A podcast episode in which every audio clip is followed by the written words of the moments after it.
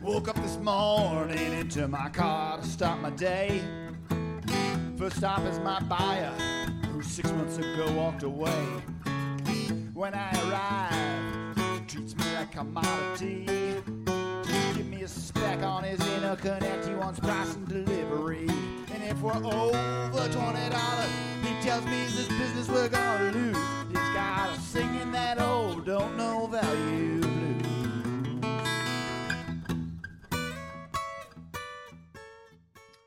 Welcome, everybody, to the Value Clarity Podcast, where we believe that value is why your company exists. And that means you need to get everybody in your company engaged in delivering value. Today, I am thrilled to have Evan Dash, who is the CEO and founder of Storebound. And uh, Evan, welcome. Thanks. Thanks for having me, Mark. So, you, Evan founded his company after a, a long career as an executive at a variety of different mostly retailers, if I'm not mistaken. Uh, founded Storebound in, in 2010. Yep. And uh, has grown that. Um, and I was, I you know, go ahead and tell a little bit of the story because I, I don't want to. I want to make sure people get that background because it's very interesting.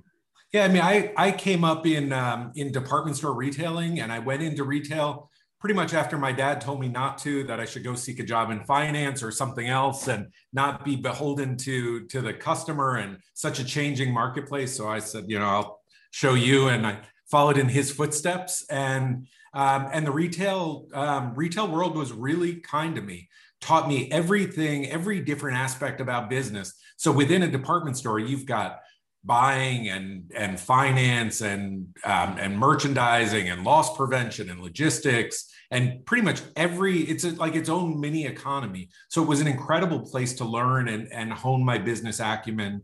And um, through the years i got experience in just about every business category across a number of different companies and as soon as I would get the itch to go to business school, I would get promoted and I get re energized. And I worked my way up to senior vice president at Macy's, where I was running a multi billion dollar home business.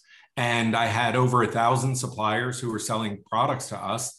And every day when my phone would ring or my email would, would beep, my day got worse. And it was always a supplier doing something that made my day worse. So I had this idea with uh, my wife Rachel back in probably 2008 when we were coming out of the financial crisis that we should try to, to structure a product company be innovative and nimble, but really add value to the retailers and be kind of the anti supplier. We would be the guys who you wanted to hear from because we'll solve your problems. We'll make, we'll make things better. We'll add value to your business because we've sat in your seat and we really understand what your pressures and challenges are that story just really rings true to me because you know in my book in, in radical value i talk about delivering value and discovering all the players who have an impact on your success and all the players uh, where you can deliver a better outcome. And so many times uh, especially in consumer goods we forget the retailer we forget our channel. And the channel our channel to a customer is where we succeed. And it seems so simple, but there's all these companies uh, that didn't get that. You had a thousand vendors, and it felt like none of them got the idea of being retailer friendly. They they were all focused on their own business all the time and it was every piece of the agenda was their agenda and they didn't understand what my pressures were they didn't understand what i really needed and despite talking until I was blue in the face, they were more focused on their needs than my needs. And we really believe that we don't have to do business with everyone because we probably can't add value to everyone. But the ones that we could truly add value to, boy, could we add a lot of value. So we we built the business on that that premise. But we also we started at a time that e-commerce was just exploding. And most of my my peers and friends and network said, forget about the retailers, you should be going direct to consumer. And we just felt that the opportunity to add value to retailers and tap into these massive pipelines that were already built was easier than figuring out how to ship one product one product one product one product all over all over the country so we stuck to our guns about being a retail centric um, forward company and that was really a critical decision i'm glad we we made it the way we did yeah uh, really interesting you know i i have that same experience from a through a different people uh, I was a sales performance consultant. I was part of the world's largest B2B sales training company. And so there was 275 of me, right? Other consultants like myself over the course of the nine years I was there. And we all agreed when we would get together for our global meetings, uh, and we would look at the part of the sales training that sales people the world over in every single industry in the world did the worst. And it was always the same one. And it was the salesperson and the selling company as a result never understanding the outcomes of that customer wants to achieve. And so it's not just you're not special. So, sorry, Evan. It's not just that companies aren't good at understanding what the retailer wants. Companies aren't even good at understanding what their customers want. They won't. They know what they want. Um, so, uh, not to make you feel less special, but salespeople the world over stink at this stuff.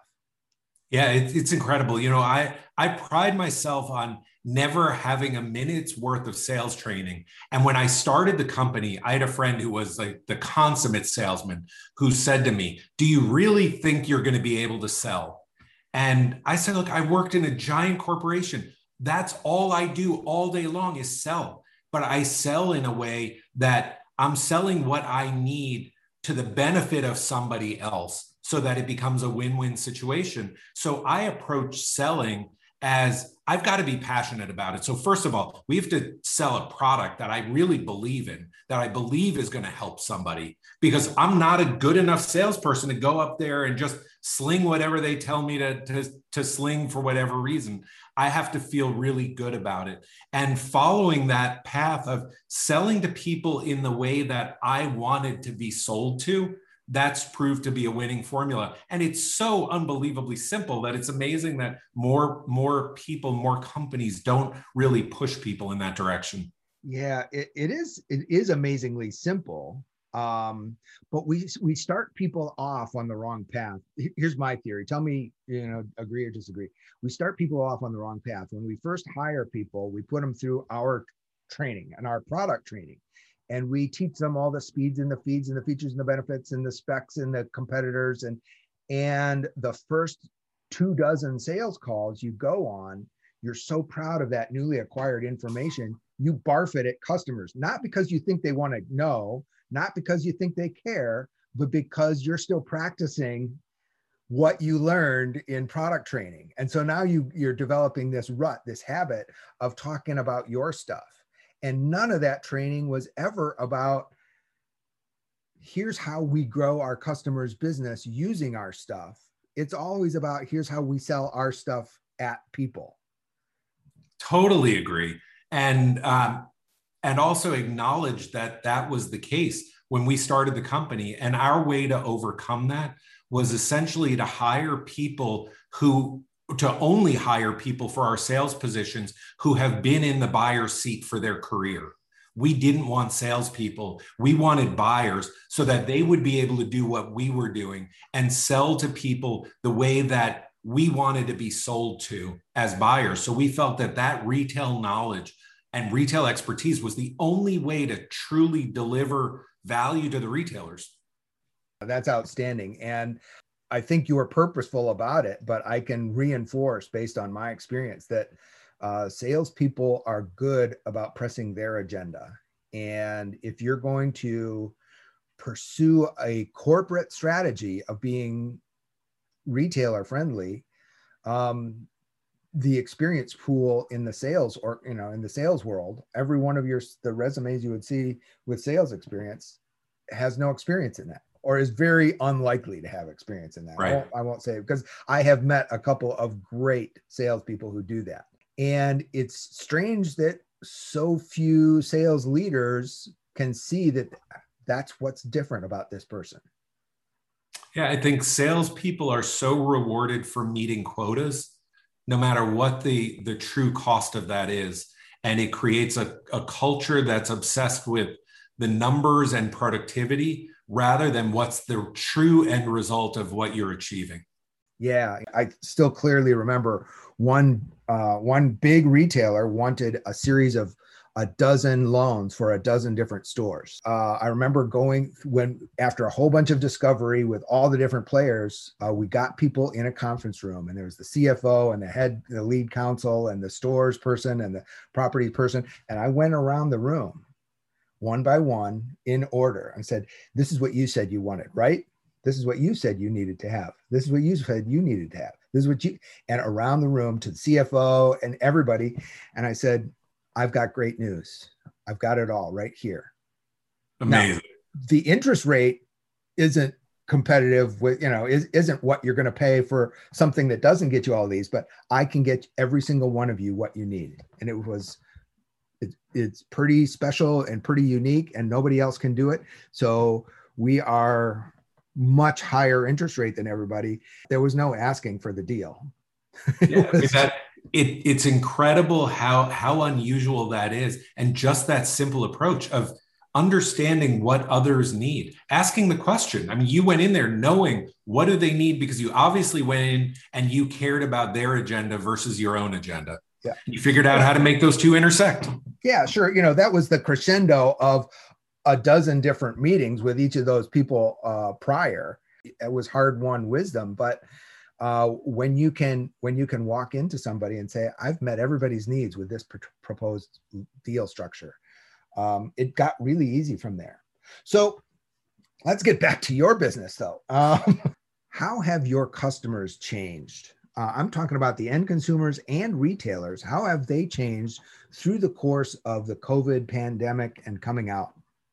Well i mean the, the covid pandemic was something that we could have never fathomed that we'd be living in the kind of conditions and dealing with the kind of circumstances that we that we were. So we've got a a relatively small nimble team and we treat the team like like family. And we believe that you know as much as we talk about adding value to our retailers we we obsess over adding value to our team in-house and the end, end consumer. So the first thing we did was we really retrenched and we said we've got to stress test our financials make sure that we're that we can come through this if business just stops. And we spent a lot of time with the financials and we pulled everybody together and we said, we want everybody to know that we've stress tested the financials and everybody's livelihood is fine. Okay, we want you to be comfortable. We're all going to be dealing with some really heavy personal stuff, and the world is going to change. And the last thing we want you to do is worry about your livelihood. We believe that this is going to be lockdown and less people eating out. So, therefore, more meals eating at home. And lo and behold, we sell products to help you um, eat healthy meals at home and prepare healthy me- meals at home. So, we felt like there could be some natural tailwinds in, in our business, but that certainly wasn't the case for the first few months as all of our retailers shut down and as California started to shut down. And we were concerned over our warehouse but what we did was we used it as an, as an opportunity to stay incredibly close to our people, um, our retailers, and to really ramp up the way that we communicated with the end consumer through our large social media following. So we've seen um, a lot of change that I think is kind of human nature changes when you go something through something like this, where there's first there's fear and then slowly build up frustration and then it builds into more confidence. And we try to, try to support people throughout that entire journey. And we're doing the same thing with the return to work. So now that we're seeing the world start to reopen or certainly america start to reopen where most of our business is done we're seeing um, a lot of a lot of our business slow down in the in the sell throughs with our retailers as the retailers see bigger increases in shoes and dresses and fragrance and all those things that people want as they get back out there.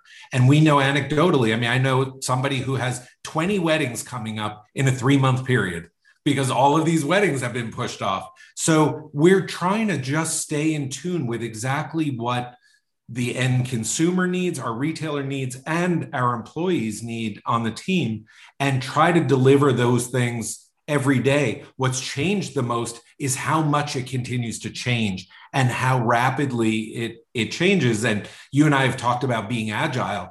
Today, to me, agile is akin to survival. I mean, that is truly the piece of our DNA that has enabled us to survive and thrive and will continue to put distance between us and our competition in the next several months and years.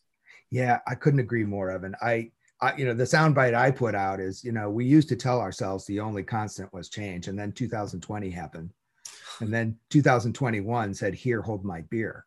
There will be no new normal. There will be a rolling storm of wave after wave after wave of change. The new normal will not be singular. There will be ever changing new normals, which means that as a corporate leader, as a CEO, you can no longer do what business school leaders kind of told you the theory was was that the leader sees the world understands what has to happen decides on a change plan and deploys that change plan uh, as a step single step change throughout their organization that is out of touch operational doctrine. And now you have to design agility from the outside in, from the customer in, from everybody in, and build agility into your organization.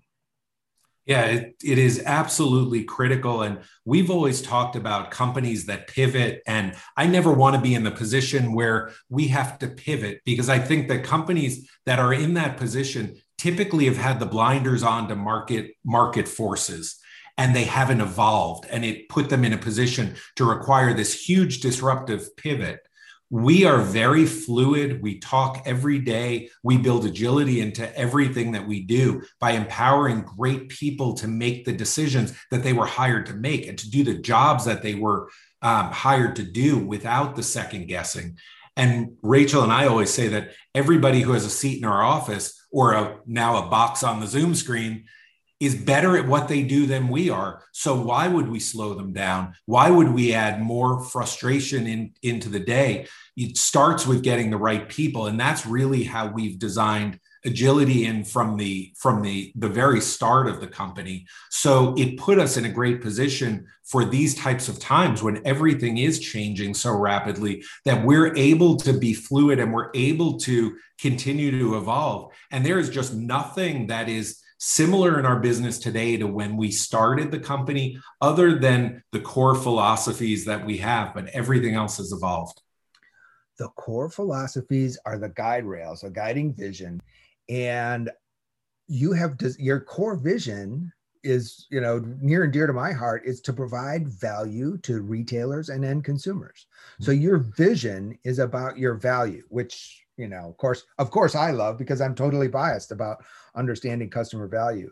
Um, you, you reminded me when you're talking about pivots. Uh, I know a small business leader who says she hates the word pivot, uh, and she and her husband use the term, "Oh, plot twist." and so everything is a plot twist, and now how are we going to respond to a plot twist? And that you know it's funny and it's clever and it's uh, kind of flip but it talks to it speaks to the fact that you have to expect the change and it's just it's just part of your business's storyline. Absolutely. You have to i mean you really have to embrace it and realize that every time the changes occur it's an opportunity to put more distance between you and your competition and further endear yourself to to your consumers and we always talk about I, I, use the the analogy for some reason my parents who never ice skated decided i would play ice hockey when i was very little and one of the first lessons when i was playing hockey that the coach taught me is you don't pass the puck to where the player is you pass it to where they're going and I brought that into business thinking about we have to be aware of where the consumer is moving, where our customers are moving, so that we can be positioning the business to, to that location. Yeah, um, I, I, I use that in some sales training. Uh, that your job as a salesperson uh, is to do the discovery to find out where your customer is going, so that you can be standing at the next train stop, saying, "I've been waiting for you. Welcome. Let me show you around." this is where you're going and this is what your next stop looks like and um, people get that but you know the, the actual exercise of asking those questions of, of a customer where are you going? Not where i want to take you but where do you want to go? And sometimes that means building a brand new rail line to something that's not on your network. Do you have a, a story uh, of an innovation that somebody on your team um, came up with that was high value to your customer and it came from uh, not the executive on high but came from some unexpected corner of your of somebody at storebound I mean, I'll tell you one of the one of the things that was was so in, incredibly defining, and we talk about this all the time because we we beat into our team. We are a product company, and it doesn't matter what your role is in in the business. We're a product company. You derive your your income and your livelihood from the products that we sell, and everybody is on on the team is a consumer. You might not be an engineer or a designer or a product expert, but you're a consumer and your voice is as important as anybody else's. So we do a lot of um, we do a lot of group brainstorming, but at the end of the, at the end of the day, one of the most interesting um, kind of innovation twists was and it was born out of need. We we started a company in a big category against players with deep pockets and we couldn't afford to market ourselves. And we had a, a, relatively unknown brand. We couldn't afford to market themselves with big paid campaigns. What we could afford to do was create great content for social media and we were embarking down the road of um, of a big facebook strategy and it was in the early days of instagram. And my kids who were about um, seven and nine were at the time were in the office. Maybe they were eight and ten. And they were on instagram where all of us were on facebook. And my head of marketing looked at what they were doing and started looking at the way they were connecting with instagram and said we we are out of our minds. We should not be doing facebook. We should be doing instagram. And we in the first 18 months sailed to over a million followers got the biggest voice in our entire industry. And we retain that voice today through social media that we've been able to to put our content out there and connect with the consumer in a way that our competitors can't. So the the way that we've gone to market and the way that we communicate was a major innovation. The other innovation that's built into our model is um, the desire to fail fast we want to, if we're going to fail, we want to know quickly. We want to get things into the best, into the best format to figure out if we're going to fail, let's do it now and let's freaking celebrate it. Um, because if we don't fail now and we're going to fail later, it's going to be really expensive and really demoralizing. So those are a couple of innovations that are built in. And then in in terms of our business, every every product brainstorming session a great idea comes from the place that you wouldn't expect it to come from. And that could even be our customers bring it to us consumers bring it to us but the person in finance has awesome product ideas because they cook food in their kitchen and they have frustrations so bringing all those things together, you've got to be innovating all the time and have no preconceived notions on where that innovation is going to come from, where those great ideas are going to come from. That's great. So, um, your you, because of this uh, social media genesis of your company, are do your consumers skew a little on the young side? Absolutely. So we we know that we're the number one brand amongst millennials and our marketing team loves to talk about how you know my my parents registered for the big brands that are in our in our category. When they got married 50 years ago they registered for black and decker and oster and farberware and um, kitchenaid and those iconic brands.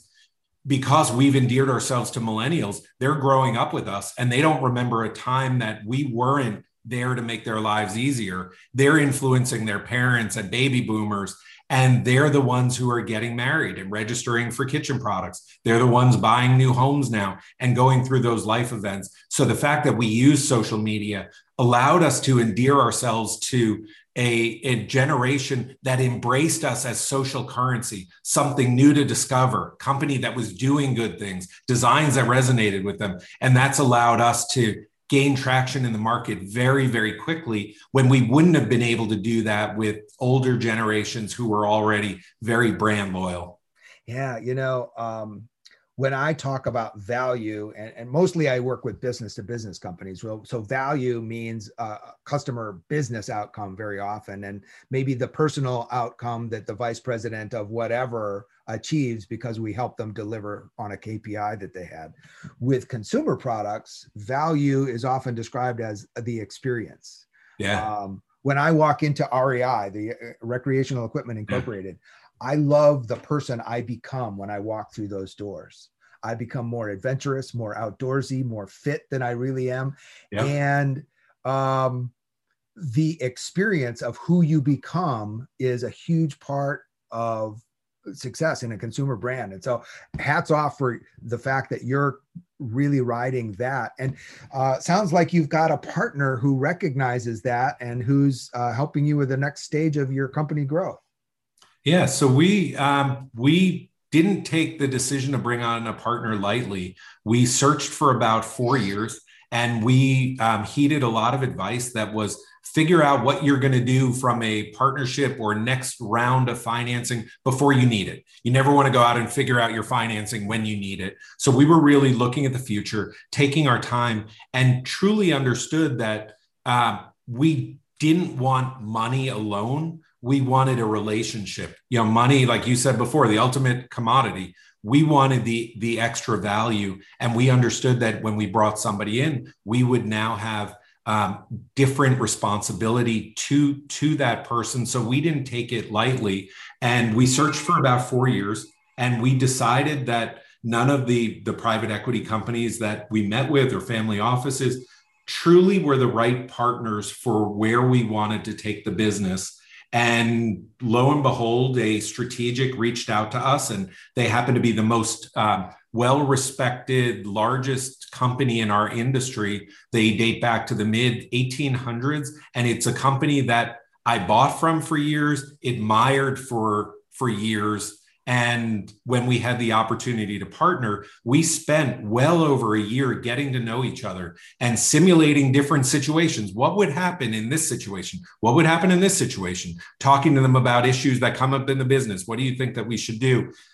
Every minute we spent with them, we felt closer and closer and we felt that it was um, the situation just grew more and more right so last summer we made the decision that we would sell a majority interest to Groupe SEB the um, $8 billion publicly listed um, french housewares company that operates in 150 countries. They've got over 40 factories and truly amazing amazing people. And um, people ask me if the the relationship's going the way that we expected and it, it's not. It's going far better than what we expected because we knew that we were both on our best behavior trying to get a deal done but everything that they told us and everything that we told them we we've stuck to. And it's been a very very productive um, empowering partnership and really glad that we made the decision when we did.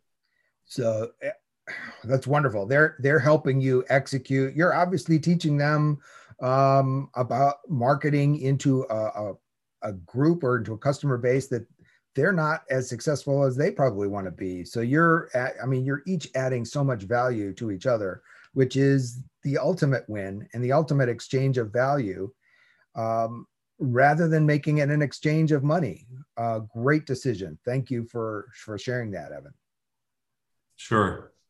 And uh, we're like getting right up on the end of this. Um, is there anything else you wanted to get out before we wrap it up?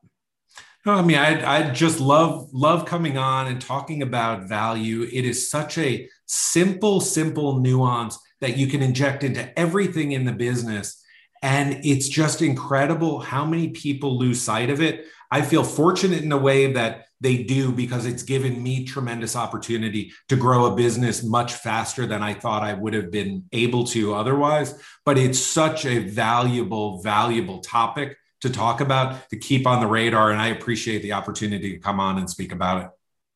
Evan, uh, it was a really great conversation. I appreciate it. So, uh, thanks everybody for joining us on the Value Clarity podcast, where we remind you that value only exists in your customer's mind, which means that creating happy customers and your business is a lot like brain surgery. Thanks and have a high value day. Well, it ain't easy, cause value's in your buyer's brain. If you're selling on only your features, you're gonna drive both of you insane. And if you ignore your customers' outcomes, you're bound to be paying your dues, cause you'll be singing those old don't know value blues.